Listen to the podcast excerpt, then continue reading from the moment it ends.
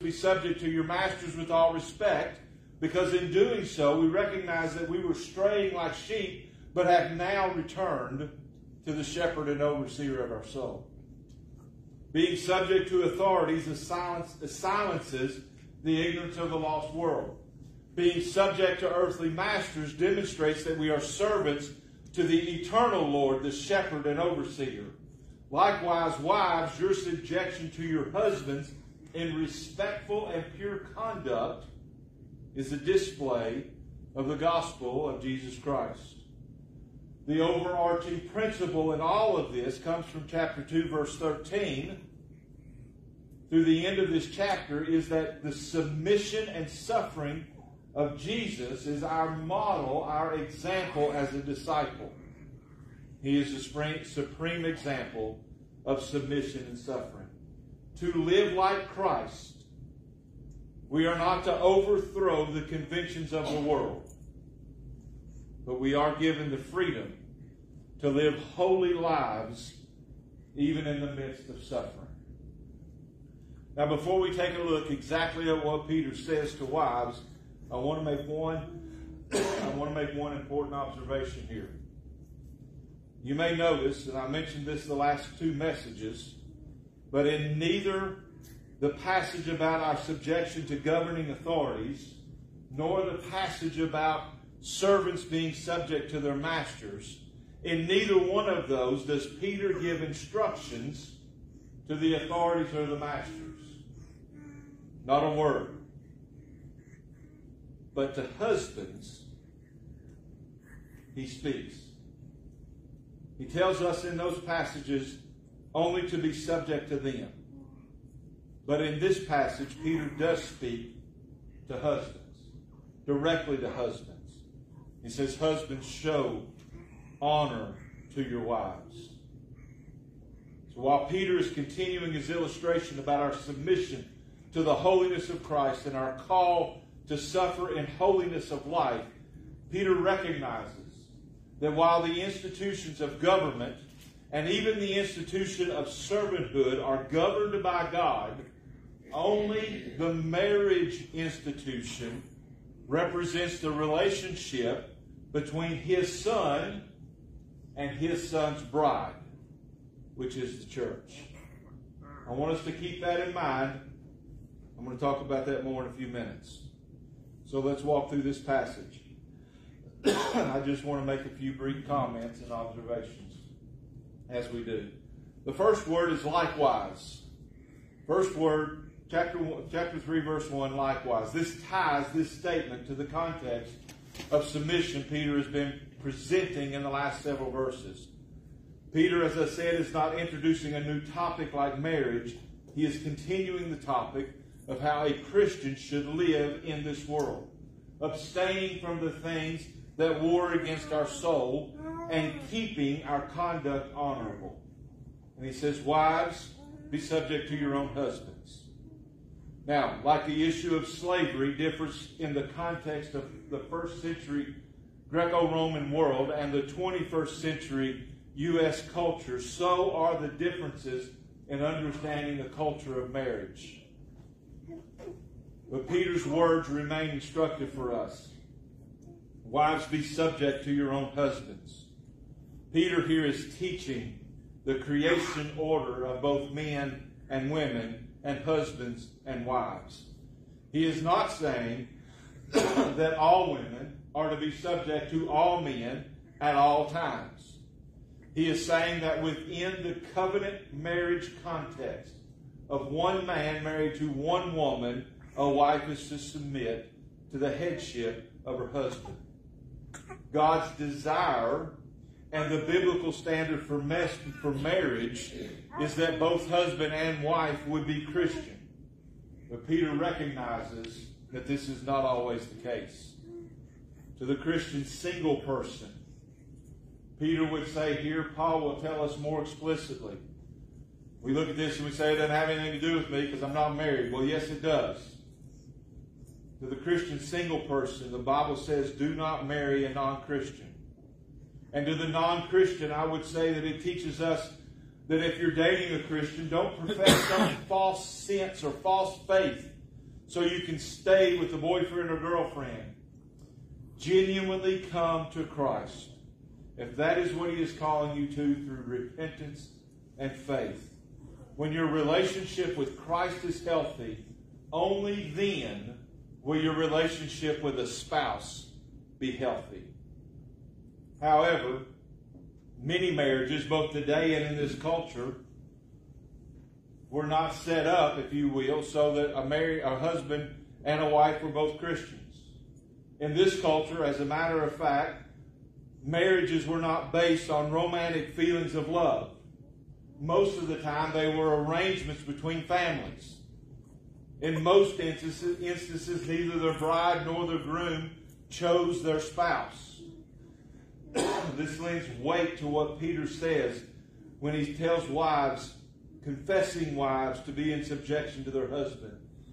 Even, he says, even if some do not obey the word. That is a powerful testimony coming from a wife. Indeed, many people in this culture would still be paying homage to the Roman pantheon of gods. This is a difficult reality for wives if their husbands are continuing to practice pagan worship rituals. Peter's com- commendation to these wives is one of humble adorning. He says, Adorn yourself humbly, not, not with these outlandish embellishments. Paganism, much like today, much like the paganism of today, put a high premium then on external appearances. The Roman goddess of love, who was also the goddess of beauty, her name was Venus. Like her Greek equivalent Aphrodite, she came to symbolize power and beauty and prestige and prominence. One can see, again, much like today, the temptation to exaggerate external adornment above the internal. That's why Peter says, do not let your adorning be external the braiding hair, the putting on of jewelry, the clothing you wear. But let your adorning be the hidden person of the heart with the imperishable beauty of a gentle and quiet spirit, which in the sight of God is very precious. Again, we need to be careful here. We need to use caution in our interpretation and application of this passage. This does not mean, ladies, that you can never style your hair or wear jewelry. It does not mean that you cannot wear clothing in the style of the culture in which we live. What it does mean is that what you, and by extension we all, put on our outer bodies should never detract from what God is putting on in our hearts. As followers of Christ, we are new persons. We are new creations. we are raised to walk in newness of life. As Christians, Jesus has created a new heart. Our clothing, and in this passage, wives particularly, clothing is not to attract attention to ourselves provocative dress and modest clothing, an overabundance of shiny jewelry, features of the way one presents herself does not lead to holiness, does not lead to submission, as the way Peter is calling all Christians. Indeed, Peter says, adorn your hearts.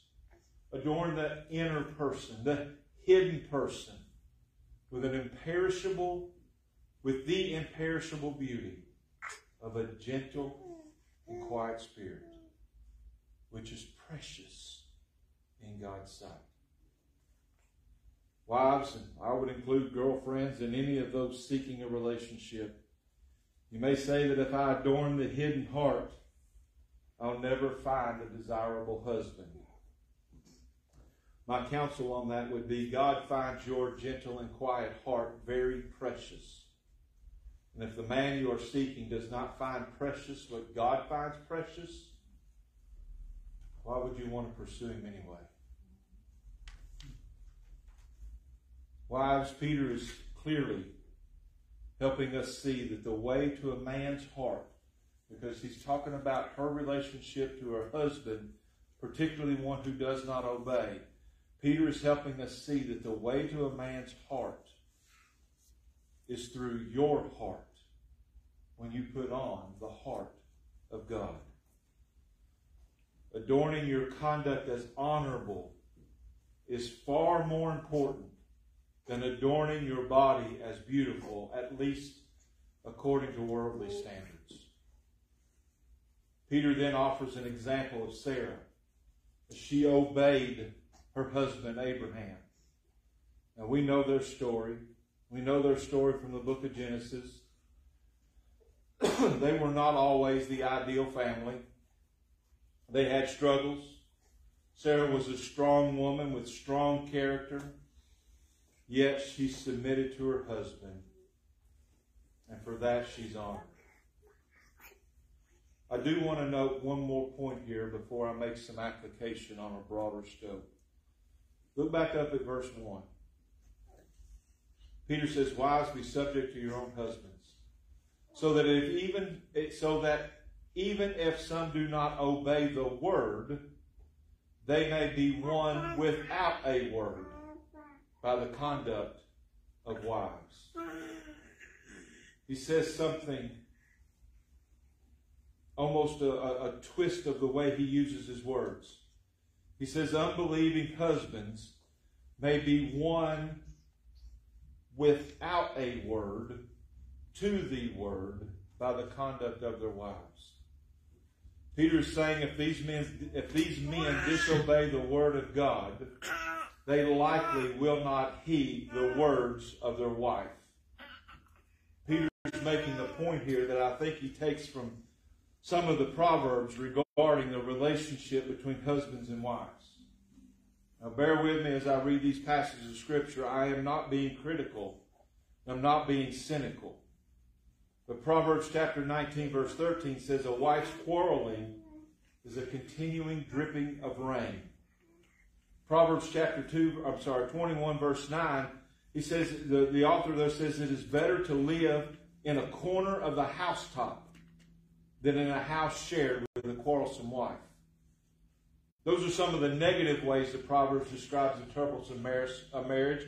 Here are some positive ways that he describes marriage. In Proverbs chapter 12, verse 4, he says, An excellent wife is the crown of her husband. He says in verse 18, or chapter 18, verse 22, he who finds a wife finds a good thing and obtains favor from the Lord.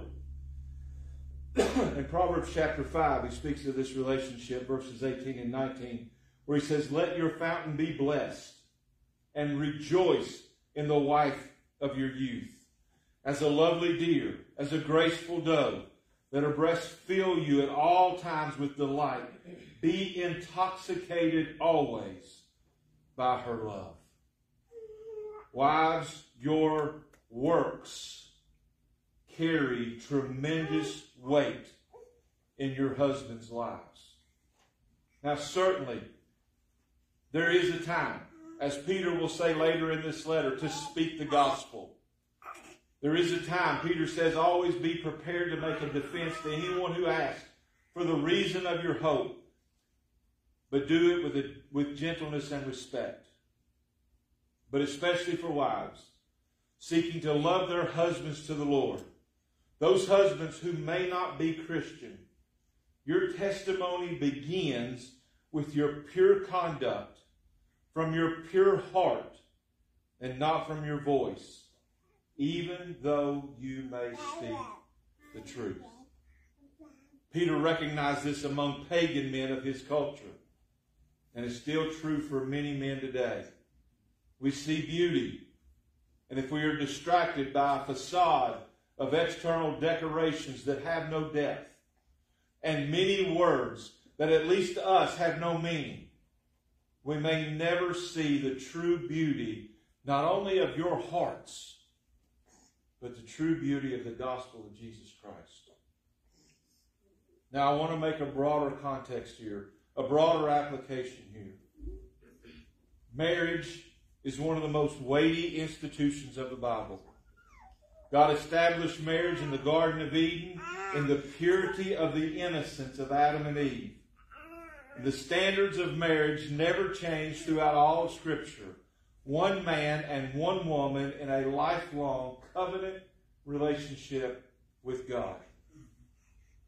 There is a deeper importance, though, to marriage. Because it not only portrays God's plan to procreate those who bear his image in the offspring of a marriage, it also displays the relationship between Jesus and the church. The church is the bride of Christ. And as such, the church, sadly, we have taken to adorning ourselves in worldly defined beauty. And we have abdicated too many times the call of God to adorn our hearts with purity and gentleness. The church at least not what we would typically call a good church. They're not often marked by qualities of submission and subjection. We're not marked by suffering as Jesus suffered, and we're not marked by humility and holiness. Instead, too often we are marked by extravagance and adornment. Our worship is marked by talent and shows, suspense and entertainment.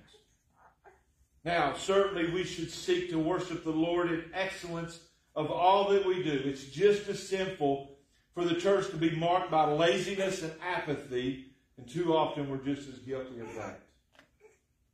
But, church, let us take guidance as the bride of Christ from Peter's admonition for wives to be subject to their own husbands.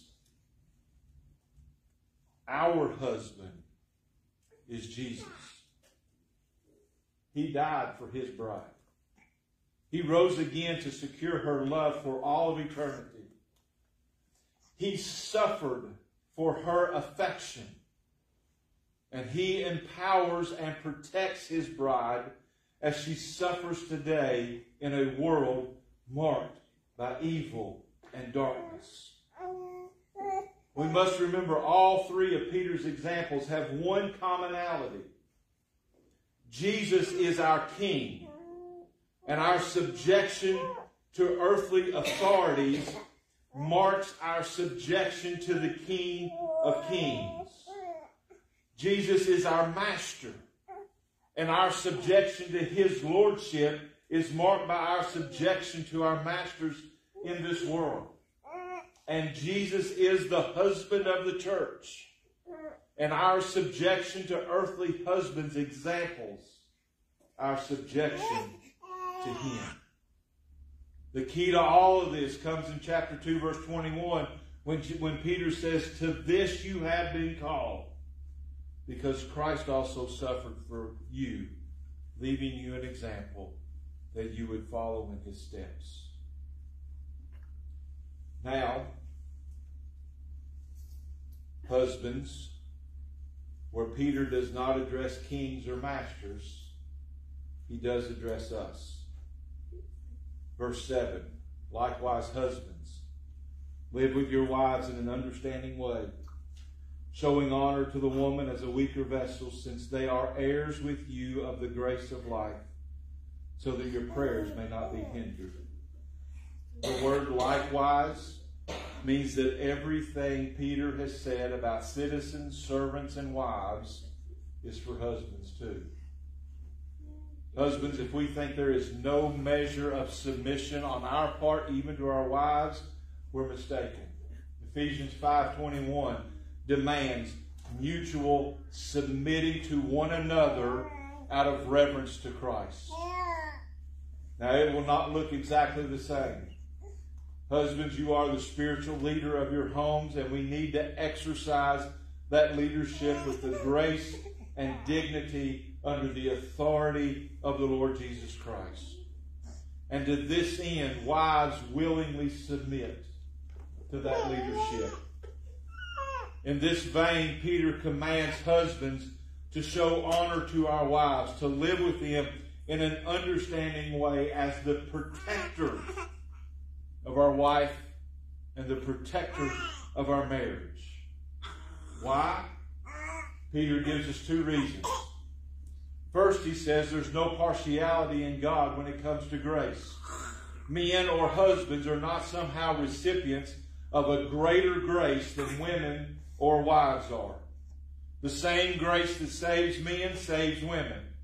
The same grace that gifts men gifts women. The same grace that holds men secure in their faith holds women. Paul affirms this in Galatians chapter 3 when he says, For as many of you as were baptized into Christ have put on Christ. There is neither Jew nor Greek, there is neither slave nor free, there is no male or female, for all are one in Christ. Now, this passage does not teach that there are not differing roles for men and women, husbands and wives, in both the home and the church. But these verses do teach that God's grace is not measured differently according to gender. Secondly, Peter says that our prayers may not be hindered. Men, listen to that. That our prayers may not be hindered. Does God hear and answer our prayers based on how we respect and honor our wives? According to verse 12, just a few verses later, a few sentences later, it may well mean just that. Verse 12 says, For the eyes of the Lord are on the righteous, and his ears are open to their prayers. But the face of the Lord is against those who do evil. I fear for some of us, we may have never had a prayer get past the ceiling. And for the rest of us, we have seasons where our prayers, and I believe by our by extension our worship, has been hindered by our lack of honoring our wives, which God says is evil. Fellow husbands and even men who aspire to marry one day, we are called to love our wives as Christ loved the church. Christ loved the church in such a way that he surrendered the splendors of heaven to live on this earth. And he lived a life of rejection, suffering, and ridicule so that he could die as our substitute and raise again as our hope. Sometimes both being a wife and being a husband includes suffering as Christ suffered. But this is the testimony that we belong to Christ, that we are walking in his steps. This subjection is honorable conduct. It is abstaining from the passions of the flesh. This is holiness. This is the gospel. A holy God created men and women in his image. He created them for fellowship. He created them to worship him. But they rebelled and sinned against God's holiness. And sin corrupted every human institution, including marriage. And so God sent forth his Son to claim his bride by living a sinless life, dying a substitutionary death, and rising to eternal life that we could know and walk with Him forever. And now He calls all men and women, married and unmarried, to repent and believe. Jesus is the perfect husband. Husbands, emulate Him in our marriage. Jesus is the perfect example of submission. Wives, emulate Jesus in, our, in your marriage. I want to close today with a stanza from Psalm 119. This is the final stanza from the 176 verse long song which praises God for his graciousness in his word. Our submission today in every aspect of our life is our commitment to the Word of God as the Word of God. Authoritative, without error, the absolute, final, eternal truth. We submit to God and to others, even in suffering, by the power of God, as delivered by the Word of God, through the Spirit of God, to exalt the Son of God.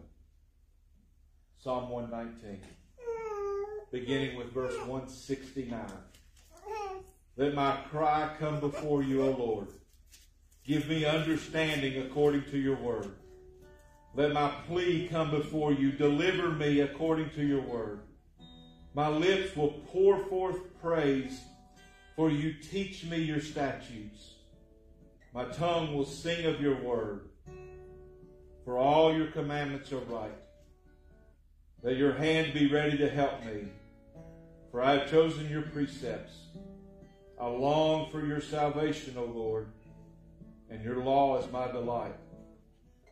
Let my soul live in praise. Let my soul live and praise you, and let your rules help me. I have gone astray, astray like a lost sheep. Seek your servant, for I do not forget your commandments.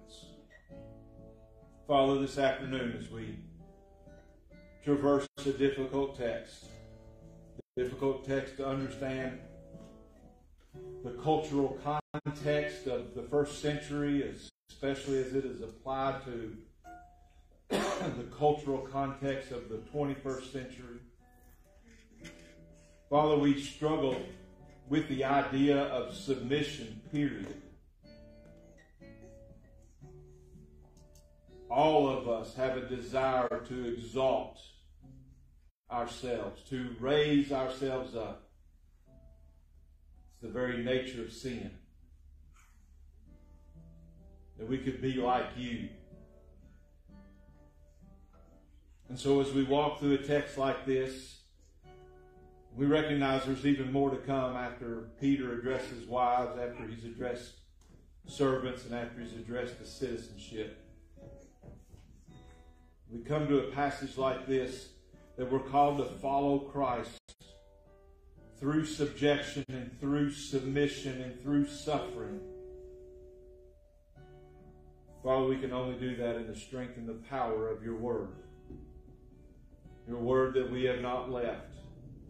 The commandments that you have given us that are good, that we learn in our Bible study hour, are a reflection of your character.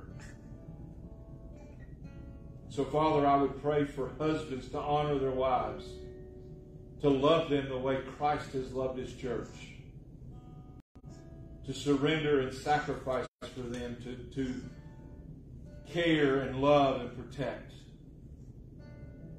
And I would pray for wives to humbly submit to the leadership of their husbands, to adorn their hearts with a quiet and gentle spirit to keep their conduct honorable so that even if that husband is lost, even if he refuses to obey the gospel, that by her life she becomes a picture of the truth of Jesus Christ.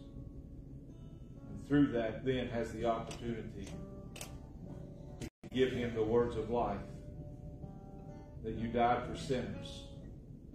You rose that we could have eternal life and that that is secured when we repent and believe.